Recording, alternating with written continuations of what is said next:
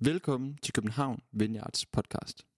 Vi er glade for, at du lytter med, og vi håber, at du vil blive inspireret, opmuntret og udfordret i din tro og dit liv, hvor du end er.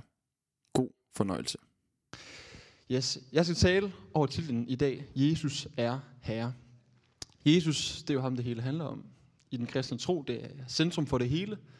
Det er ham, det dybest set ja, drejer sig om. Og man kunne sige mange ting om Jesus. Efter ordene Jesus er, kunne man nok finde på mange ting. Det kan være, at du selv har nogle tanker om. Det kan være, at der er et ord, der lige popper op for dig som det første. Jesus er kærlighed. Jeg tror, mange vil tænke, Jesus er god. Jesus er en hyrde. Jesus er fraværende. Han er til stede. Jeg ved ikke, hvor det er. Jesus han er død. Jesus han er levende. Jeg ved ikke lige, hvor du er med ham her. Jesus. I dag vil jeg så tale om, at Jesus er herre. Og det her ord herre, det kan jeg faktisk også selv have det lidt stramt med. Det med, at en anden faktisk har magten. Det er jo egentlig det, der ligger i ordet herre. At der er en anden en, som dybest set bestemmer. Det synes jeg personligt kan være udfordrende. At en anden er herre.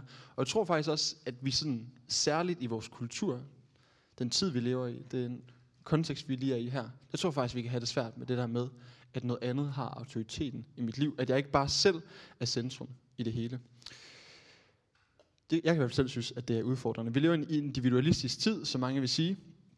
Jeg læste for nyligt lige øh, lidt i en bog af en psykologiprofessor, der hed Glenn Harrison, og han karakteriserede vores tid som en tid øh, med radical individualism. Andre sociologer kalder vores tid expressive individualism, altså vi udtrykker vores individualitet. Det er helt vildt vigtigt øh, at være et individ. Og det er der også mange gode ting i. Der er rigtig, rigtig meget godt at sige om det. Jeg tror faktisk også meget, at det stammer fra Bibelen, stammer fra kristen kultur, at individet har værdi, at den enkelte har rettigheder, at vi er unikke, at vi har ja, en personlig værdi. Der er meget godt at sige om individualisme. Og samtidig så tror jeg også, der ligger noget i det, der gør, at vi har svært ved det her med, at noget andet skal være herre, fordi vi er autoritetskritiske per definition nærmest som samfund. Vi har det svært med autoriteter. Jeg kan selv have det svært med autoriteter. Jeg vil gerne selv bestemme.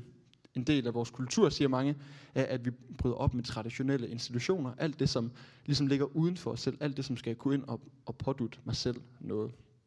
Så det her med, at Jesus han er herre, det er måske en udfordring. Det kan være udfordrende ind i hver vores liv. Det kan jeg i hvert fald selv kende til. I dag der skal vi så læse en bibeltekst, hvor to forskellige personer møder det her med, at Jesus han er herre. Det får to forskellige konsekvenser for dem ud fra det sted, de er i livet. Men det er stadigvæk det, som de begge to må wrestle med, det som de må kæmpe med at forstå. Hvad vil det sige, at Jesus han er herre? Jeg vil læse op fra Apostlenes Gerninger, kapitel 10. I Caesarea var der en mand ved navn Cornelius, som var officer i en militær afdeling, der hed den italienske. Han var from og gudfrygtig, ligesom hele hans husstand. Han gav folket mange almisser og bad bestandigt til Gud. En dag omkring ved den 9. time så han tydeligt i et syn Guds engel, der kom ind til ham og sagde, Cornelius. Han stirrede på englen og spurgte forfærdet, hvad er der her? Og englen sagde til ham, dine bønder og dine almiser er siddet op til Gud og huskes hos ham. Send nu nogle folk til jobbe efter en mand, der hedder Simon, med tilnavnet Peter. Han bor hos gaveren Simon, hvis hus ligger ved havet. Da englen, som havde talt til ham, var gået, kaldte han på to af sine husfolk og på en from soldat blandt dem, der til stadighed var om ham. Han forklarede dem det alt sammen og sendte dem så til Jobbe. Den næste dag, da de var undervejs og nærmede sig byen, gik Peter ved den 6. time op på taget for at bede. Der blev han sulten og ville have noget at spise. Mens man tilberedte det, faldt han i henrykkelse, og han så himlen åben, og noget kom ned, som lignede en stor du, der ved de fire hjørner blev sænket ned på jorden. I den var der alle slags af jordens firebenede øh, dyr og krybdyr og af himlens fugle. Og en røst lød til ham. Rejs dig, Peter, slagt og spis. Men Peter svarede, ikke tale om herre, for jeg har aldrig spist noget som helst vandhelligt og urent. Så lød røsten igen til ham for anden gang. Hvad Gud har erklæret for rent, må du ikke kalde vandhelligt. Dette skete tre gange, og straks efter blev det hele taget op til himlen. Så øh, sker det, at Peter han får besøg af de her mænd, som er kommet fra Caesarea, som lå ude ved havet, og de kommer ind til Jobbe, hvor Peter han er, og de banker på døren, og han følger så med dem hen for at møde Cornelius, som jo også havde haft det her syn.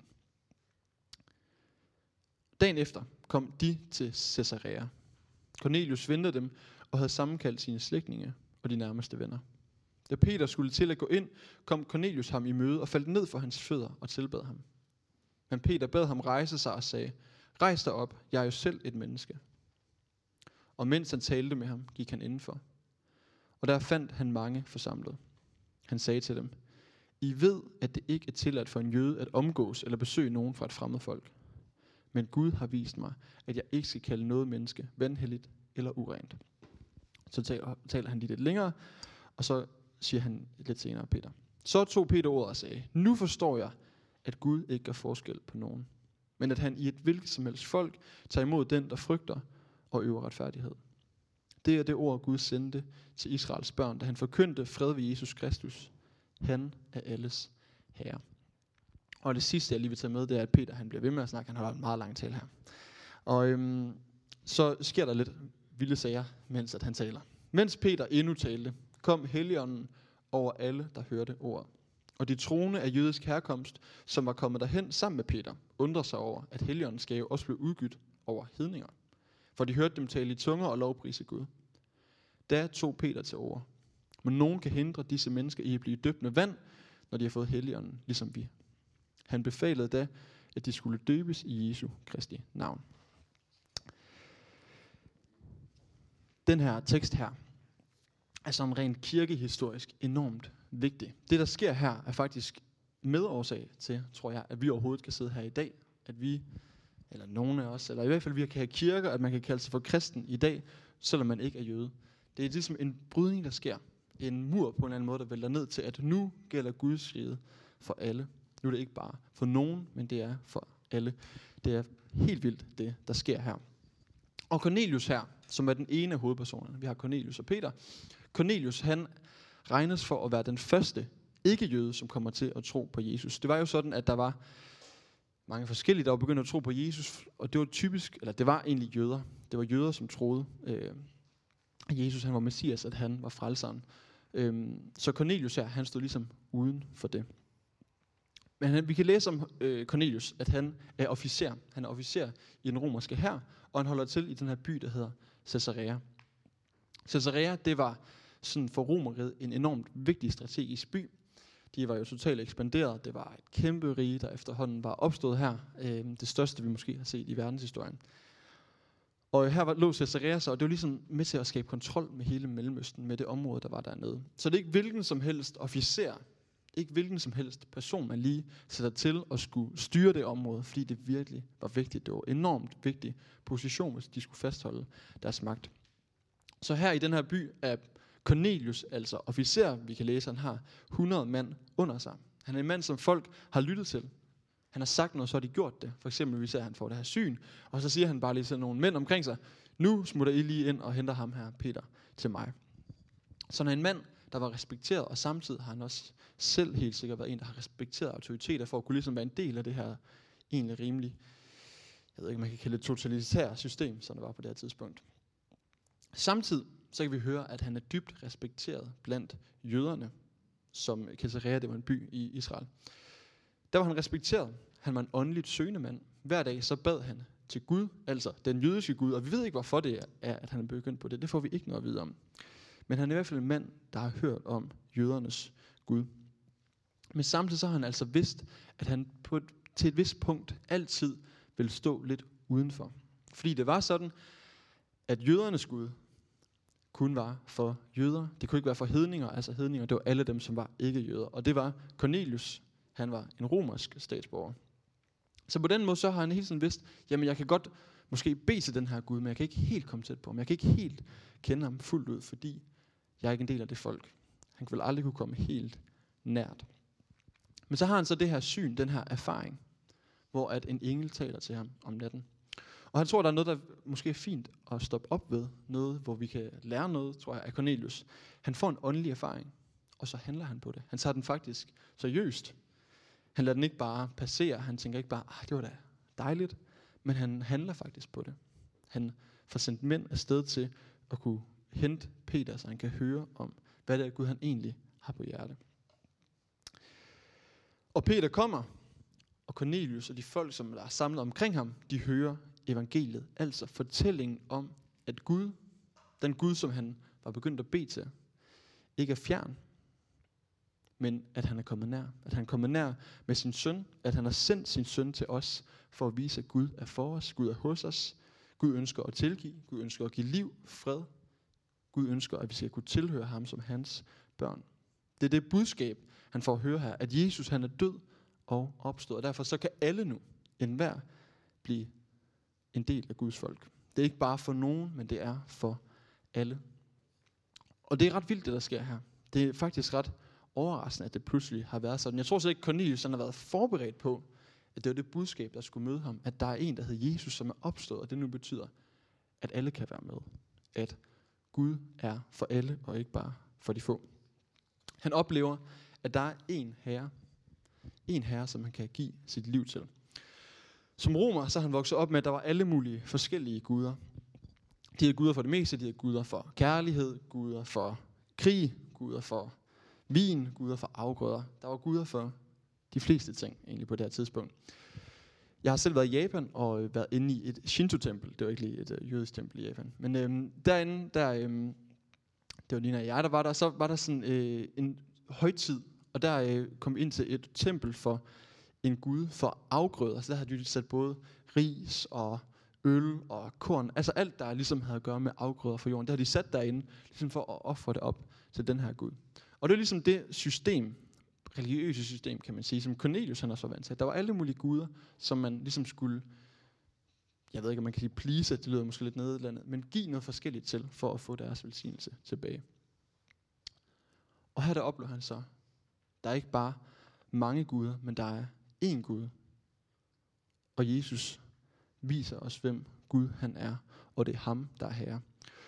Så faktisk det, som der sker i Cornelius' liv, det er, at han samtidig med, at han accepterer det her med, at Jesus han er herre, så er der også en masse, han må give afkald på. Han må give afkald på, at han selv kan være herre i sit eget liv. Han må give afkald på, at der er alt muligt andet, som skal være Gud i hans liv. Og han bliver døbt, og det som egentlig dybest set ligger i dåben, den handling at blive døbt, det er at overgive sig til en anden magt. Der er en af Paul Bradshaw, han har sagt sådan her om dåben.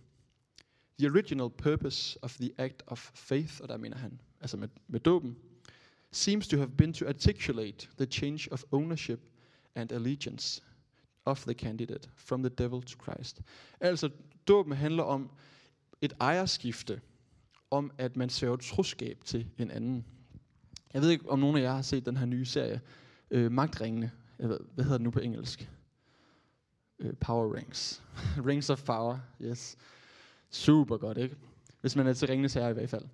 Jeg er vild med det, og øh, Nina og jeg vi begyndte at se det, og jeg fik også lukket Nina til for første gang til Ringenes Herre. Og det var vildt fedt, vi så hele trilogien. Og øh, jeg tror det er i den tredje film, der er der sådan en scene, hvor at øh, Pippin, den her øh, hobbit, dumme hobbit, som bare altid ikke kan finde noget at gøre det gode, han dummer sig hele tiden. Han har dummet sig, og øh, så kommer han, bliver han taget med Gandalf hen til øh, kongen af Gondor, som er en deprimerende type, som har mistet alt håb på, at de overhovedet kan vinde det her, den her krig her. Han er fuldstændig givet op. Og øh, Pippin, han føler sig, så alligevel, han har dummet sig så meget, han føler, at han skylder noget, så han siger, nu sørger jeg troskab til dig. Og det, som han ikke lige har tænkt over, det er, at okay, det betyder faktisk, at han tilhører den her konge nu, indtil kongen er død, eller indtil kongen sætter ham fri. Det er det, der ligger i det at svæve troskab til noget andet. Og jeg tror faktisk, det med Pippin, det kan være et lidt fint billede på, hvad det er, der faktisk sker i Cornelius' liv. Bortset fra, at det ikke er en dårlig konge, en deprimerende konge, som øh, Cornelius han giver sit liv til at være mener. Øhm, så der er en rimelig væsentlig forskel. Øhm, det kan vi måske godt nogle gange glemme i det her, men når vi taler om en herre, det var det, man tænkte om det dengang, nærmest som en konge, som man sværede troskab til. Så Cornelius her, en mand, der får en åndelig erfaring, oplever pludselig at få en ny herre, en helt ny retning for sit liv. Jeg ved ikke, hvordan det lander hos dig. Jeg ved i hvert fald selv, at det synes jeg faktisk er ret vildt at tænke på, at en anden skal blive herre. Og samtidig så må vi stole på, tror jeg, at det, at Jesus er herre, det er ikke bare noget skidt, det er ikke noget dårligt, det er, at han er en god hyrde. Han har omsorg for os, han vil os det bedste. Han er måske faktisk den bedste herre, vi overhovedet kan få. Det er Cornelius. Så er der samtidig Peter. Og Peter her, han får det her syn, imens han beder. Flemming, han talte for, øh, Flemming som også er præst i kirken, han talte øh, for nogle måneder siden, tilbage i foråret, om noget med vaner. Altså både Cornelius og Peter, de oplever, at Gud han taler til dem, imens de bærer. Altså midt i en god vane. Nogle gange tror, at Gud han møder os midt i vores gode vaner, når vi søger ham. Det er det, han oplever her, Peter. Og han ser altså det her syn i himlen. At en du kommer ned fra himlen med alle mulige slags dyr. Jeg har taget sådan et øh, godt øh, billede med, sådan lidt øh, børnekirkeagtigt. Yes. Og øh, der kommer øh, krybdyr, alle mulige firebanede ting og så videre. Og for en jøde, det kan godt være, at det ligner et festmåltid, eller noget, jeg ved ikke, jeg ved ikke, om der spiser slanger. Men i hvert fald, dele af det kunne være et festmåltid. Men for Peter, så har det været det helt modsatte. Som jøde spiste man ikke svinekød, man spiste ikke krybdyr. Der var en hel masse ting, man ikke øh, ville spise. Så det, han oplever her, er faktisk fuldstændig vanvittigt, at Gud skal sige til ham, slagt og spis. Aldrig tale om Gud. Det kunne jeg da aldrig finde på. Du ved, at jeg er en from jøde, der aldrig nogensinde kunne finde på at spise noget som det her jøderne her, de havde alle mulige renhedsritualer, men særligt det her med spisning var faktisk en meget, meget central ting for dem, og for dem var det en måde at markere, at de var noget andet, at de var et helligt folk, altså de var anderledes end de andre. De havde deres egne regler, deres egne love, som ligesom kunne være med til at vise dem, at vi er noget andet end andre. Vi er Guds særlige folk, kaldet til at være noget særligt i verden. Og derfor så det her med spisning, det var faktisk dybt indgået i deres religiøsitet, dybt indgået i deres øh, kultur. Og det, det var så stærkt for dem, at de ikke engang ville have et måltidsfællesskab sammen med andre. Altså de ville ikke kunne finde på at mødes og spise med andre end jøder. Så altså, der hvor Peter han blev udfordret her, det er helt inde på hans selvforståelse af, hvad det vil sige at være et religiøst menneske. Og sige at være en del af det folk, som han er en del af. Og jeg tror, det er Gud, han vil vise Peter. Det er i det her tilfælde, at mad, det må ikke blive ultimativt. Mad må ikke få den største autoritet. Mad må ikke få lov til at definere, hvem Gud han er. Og endnu dybere end det. Vores traditioner, den kultur, vi kommer fra, vores kulturelle eller religiøse bagage, det må ikke det, der definerer, hvem Gud han er. Det er Jesus, der er herre. Ikke traditionerne, ikke kulturen. Det må aldrig blive ultimativt. Det er Jesus, der er herre. Det er ham, som definerer, hvad det vil sige at tro. Og det er det, som Peter han får en oplevelse af her. Det er det, han erfarer her i det her møde. Det er det, Gud han vil sige til ham med det her syn. Og det er så svært, tror jeg, for Peter at forstå, at Gud han er nødt til at vise ham det tre gange, før han begynder at forstå, hvad det er, der sker her. Og han handler på det. Han tager afsted med de her mænd, der kommer. Han kommer hen til Cornelius, og der siger han også til Cornelius, jeg har jo lært, at jeg ikke må spise med jer. Men nu har Gud vist mig noget andet. Gud har vist mig, Jesus har vist mig, at han er herre, og derfor, så kan I også være med. Så må jeg faktisk godt være sammen med jer. Faktisk så er det ikke bare os og dem, men vi er et. Vi, vi er blevet forenet. Jøder og hedninger, de havde det virkelig svært med hinanden, også bare generelt øh, på det her tidspunkt. De havde mange fordomme om hinanden. Hvad hedder det? Jøder, de tænkte, grækere, de er jo sådan nogle værre barbarer, der gjorde alle mulige forfærdelige ting og slog børn ihjel, øh, sendte dem ud øh, hvis de ikke, ikke gad have deres barn, sendte de dem bare ud i, i ørkenen og lod dem ligge der og dø. Det var sådan, der gik alle mulige rygter om, hvad, hvad de her øh, hedninger, de kunne finde på. Og samtidig så havde hedningerne alle mulige fordomme om jøderne. De synes, at de var selvfede, fordi de ikke ville deltage i andres fester. De synes, de var dogne, fordi de holdt sabbat. De synes også, at de var snobbet, fordi de ikke gad at spise det samme kød som alle andre. Og de her to folk her, de her, der var så forskellige, de bliver forenet her. Og det er virkelig noget af det, jeg tror, evangeliet kan. Og det er også min drøm at se det i dag, at det, som er forskelligt, det, som er langt fra hinanden, at det kan blive forenet, fordi at Jesus, han er herre. Ikke vores traditioner, ikke vores kultur, men Jesus, han er herre. Og det er det, som Peter han også siger, øh, da han kommer til Cornelius. Han siger, nu forstår jeg, at Gud ikke gør forskel på nogen, men at han i hvilket som helst folk tager imod den, der frygter ham og jo retfærdighed. Og så siger han, Jesus han er alles herre. Jesus er herre, og derfor kan han forene. Og han erfarer det her. Cornelius og de andre hedninger, de andre her, som ikke var fra hans egen kultur, de oplever pludselig, at Helligånden kommer til dem, de taler i tunger, det er ligesom på pinsedag. Han oplever, at Gud er her, Gud er for alle. Og Peter må lære, at hans opgave ikke kan være at sætte barriere op. Og det er en udfordring for ham, tror jeg. Ikke at sætte barriere op for, at Gud kan få lov at møde andre.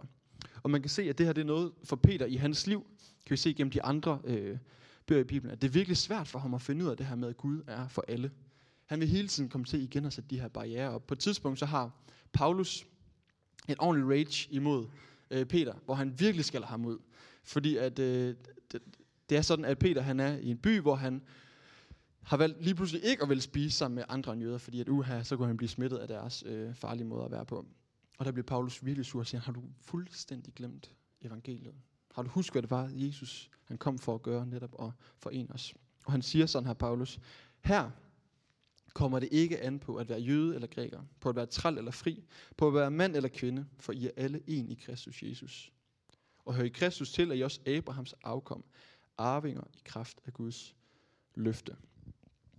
Peter han må gang på gang omvende sig for at se, hvad det er, det vil sige, at Jesus han er herre. Han indser her, at der er noget, der har større autoritet end tradition og religiøsitet. Så på en eller anden måde, så handler det her meget om, hvad er det egentlig, vi tillægger autoritet? Kommer vi til at tillægge vores kultur, vores traditioner, vores egne præferencer større autoritet end Jesus? Så vi følge Jesus derud, hvor det faktisk kan være svært, hvor man faktisk nogle gange må give afkald på, hvad man selv synes, og hvad man selv lige tænker. For, jød, for jøderne her, så var det et afkald på nogle af deres love. Og det må Gud helt sikkert give af en god grund. Det er ikke sådan, at de var dårlige, de ting, de havde fået at vide. Det er ikke, fordi det var nogle dårlige ritualer eller love, som de havde eller fulgt. Men de var for en tid, flere af dem. Flere af dem var for en tid, for at de i den periode kunne gå tæt med Gud. Men nu gjorde Gud noget andet. Og så er det svært måske at give slip på det, som man har holdt fast ved så lang tid. Og se, at Gud er i gang med at skabe noget nyt. Et læme, et folk. Så altså, Cornelius og Peter her, det de begge to må de kæmpe med her, det er, hvad vil det sige, at Jesus han er herre? Og det er på forskellige måder, at Gud han møder dem. Det, for, det ser ud på forskellige måder. For Cornelius så oplever han at få en ny autoritet. Der er noget helt nyt, der pludselig sætter dagsordenen for ham. Der er noget nyt, der er kommet ind i kernen af hans liv, som definerer, hvad hans liv egentlig drejer sig om. Og Peter på den anden side, han må indse, at der er noget andet, der har autoritet. Altså der er noget, der har mere autoritet end, end hans kultur og tradition. Især Peters oplevelse her, den tror jeg, at jeg kan spejle mig ret meget i. Det her med at komme til at holde så meget fast ved bestemte måder, ting gerne skal fungere på, at jeg kan have svært ved at se, at andet det egentlig skulle være godt. Jeg tror, det er meget menneskeligt, at vi kommer til at tænke, at den måde, jeg oplever verden, det som jeg synes, det er det mest rigtige. Det er ikke sådan, kan jeg i hvert fald godt komme til at tænke. Og jeg har et sådan helt almindeligt eksempel på det. Som, øh, som barn, der kan jeg huske, at jeg sagde til mine forældre, det er fordi, jeg havde øh, en fætter og kusine, der boede her i København. De boede i en lejlighed på Østerbro. Jeg kan huske, at jeg sagde til mine forældre, ej mor og far, det er så synd for masser af ene, at de vokser op i en lejlighed. Altså, de må virkelig have et dårligt liv, ikke? De havde ikke en have, og de kunne ikke bare løbe over på marken over ved siden af, ikke? Altså, det måtte være så hårdt, og så dårligt et liv. Og, altså, hvem kunne finde på at udsætte sine børn for sådan noget? Det var virkelig sådan, jeg havde det.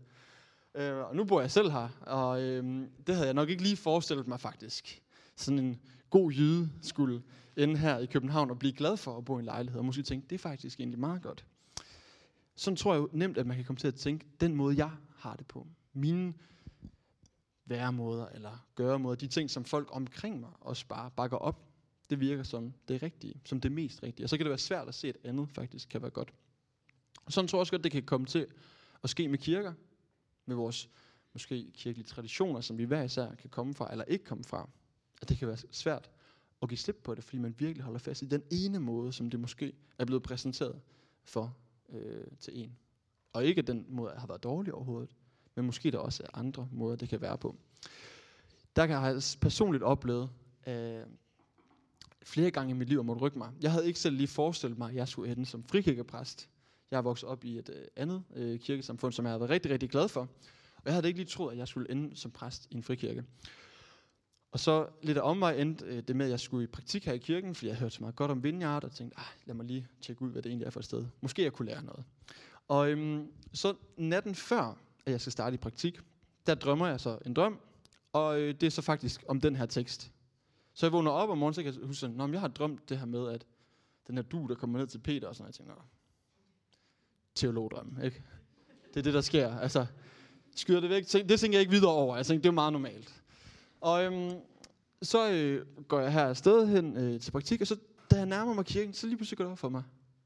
Hvad var det egentlig lige, jeg drømte i nat?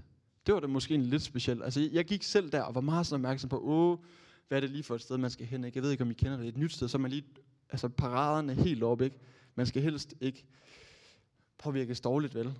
Øhm, jeg har hørt rigtig meget godt om jeg synes skal det ikke få det til at lyde værre, end det var. Men jeg tror alligevel, der var Gud, han ville sige noget til mig. Jeg tror, jeg havde lidt sådan en Peter-oplevelse her. At Emil, tag for dig. Slagt og spis. Spis af deres krybdyr. Og øh, firebenede kræ, som kommer ned. Øhm, nej, tag, tag for dig af det, som er. Det er faktisk ikke farligt. Der er noget godt for dig her. Jesus, han er herre. Og det kan se ud på vildt mange forskellige måder. Og nogle gange så kan vi holde så meget fast i, det kender jeg selv i hvert fald, holde så meget fast i min egen måde, at tingene skal fungere på, at jeg helt kan overse, hvor Jesus han er i gang, hvad han leder mig til i mit eget liv. Nogle gange må vi give slip på vores eget for at lade Jesus blive herre. Så tror jeg som kirke, som kirkefællesskab, at vi gang på gang må arbejde med at omvende os til Jesus som herre. Vi kan så nemt komme til at gøre vores egen kultur ultimativ. Kom til at tænke, at man skal komme ind og være på en bestemt måde, blive på en bestemt måde, for at kunne være en del af os. Det er ikke sådan, det er tænkt. Det er ikke det, der er meningen. Her kommer det ikke an på, hvilken kultur, etnicitet, seksualitet, hvilken moral man egentlig lige har. Vi skal ikke gå og sætte barriere op for, at mennesker kan få lov at møde Jesu tilgivelse. Og med det så tænker jeg ikke på, at sådan, bare lev lige som du vil, bare gør lige det, der passer dig. Det er slet ikke det, jeg mener med det. Men lad os lad være med at sætte barriere op for, hvad Gud vil gøre. For han ønsker at blive herre i alles liv. Og deri der ligger der en invitation til at få liv, få helbredelse, forvandling. Ligesom det Cornelius han får lov at opleve. Og det skete mange gange i kirkehistorien, at man har været nødt til ligesom lige at korrigere, at noget, som måske egentlig startede godt, er blevet lidt skidt hen ad vejen. Man kan fx tage med den katolske kirke op igennem middelalderen. Der er rigtig mange gode ting at sige om det så er der også rimelig meget, som blev rimelig skidt, og tro og kirke, har ikke tro og kirke, men øh, kirke og stat, og kirke og magt og sådan noget, det blev blandt rigtig meget sammen, og kirke og vold, og der var mange ting, som ikke var så godt. Og der, for 500 år siden cirka, øh, står Martin Luther og banker nogle teser op på en, øh, en kirkedør, og siger, nej, det er ikke sådan, det skal være. Jesus han er herre, og det ser ikke ud på den her måde. Så tror jeg, at vi hele tiden må spørge os selv, er der noget, hvor vi kommer til at gøre en kultur ultimativ? Er vi blevet blinde over for den måde, vi sætter barriere op for, hvad Jesus han egentlig vil gøre? Hvad det egentlig drejer sig om? Ja, så jeg tror, der er to forskellige ting, som vi måske kan spore ind på her til sidst. Der er både noget personligt, og der er noget fælles. Der er det fælles i at stille os selv det her spørgsmål. Sætter vi barriere op for mennesker? Er det her et inkluderende, åbent fællesskab? Kan man få lov at komme, som man er? Kan Cornelius få lov at komme herind og få lov at få et møde med Gud. Og så er der samtidig et personligt spørgsmål. Hvordan ser det ud i mit liv, at Jesus han er herre? Er Jesus herre i mit liv, og hvordan ser det egentlig ud? Er der noget, jeg har brug for at vende mig væk fra? Er der noget, jeg bliver kaldet til at gå mere ind i? Og der der tror jeg bare, det er vigtigt at minde os selv om, Jesus er god. Jesus han er kærlighed. Jesus ønsker at give os liv, og han ønsker at være den gode hyrde i vores liv. Jeg tror virkelig, han inviterer os til at kaste vores liv over til ham. Og lade ham blive her i vores liv. Og det tror jeg, det er en god invitation. En invitation til mere liv. En invitation til mere fællesskab sammen med ham. Som virkelig vil os det godt. Som gav sit eget liv for, at vi kan få liv. Og samtidig tror jeg også, at det for nogle af os kan betyde, at der er et eller andet, hvor der er noget, der skal kalibreres måske. Hvor, ligesom Peter han oplevede det, at der var et eller andet, der var blevet skævt. Og måske, at Jesus han har lyst til at pege på noget og sige, okay, lad os gå den her vej. Lad os blive kalibreret til at se, hvem Jesus han virkelig er. Tak fordi du lyttede med. Vi håber, du går herfra med fred i hjertet og mod på mere. Du kan finde mere fra København Vineyard på Facebook, Instagram og vores hjemmeside. Du skal vide, at du altid er velkommen i vores kirke på Nyvej 7. Vi håber, at du får en god dag.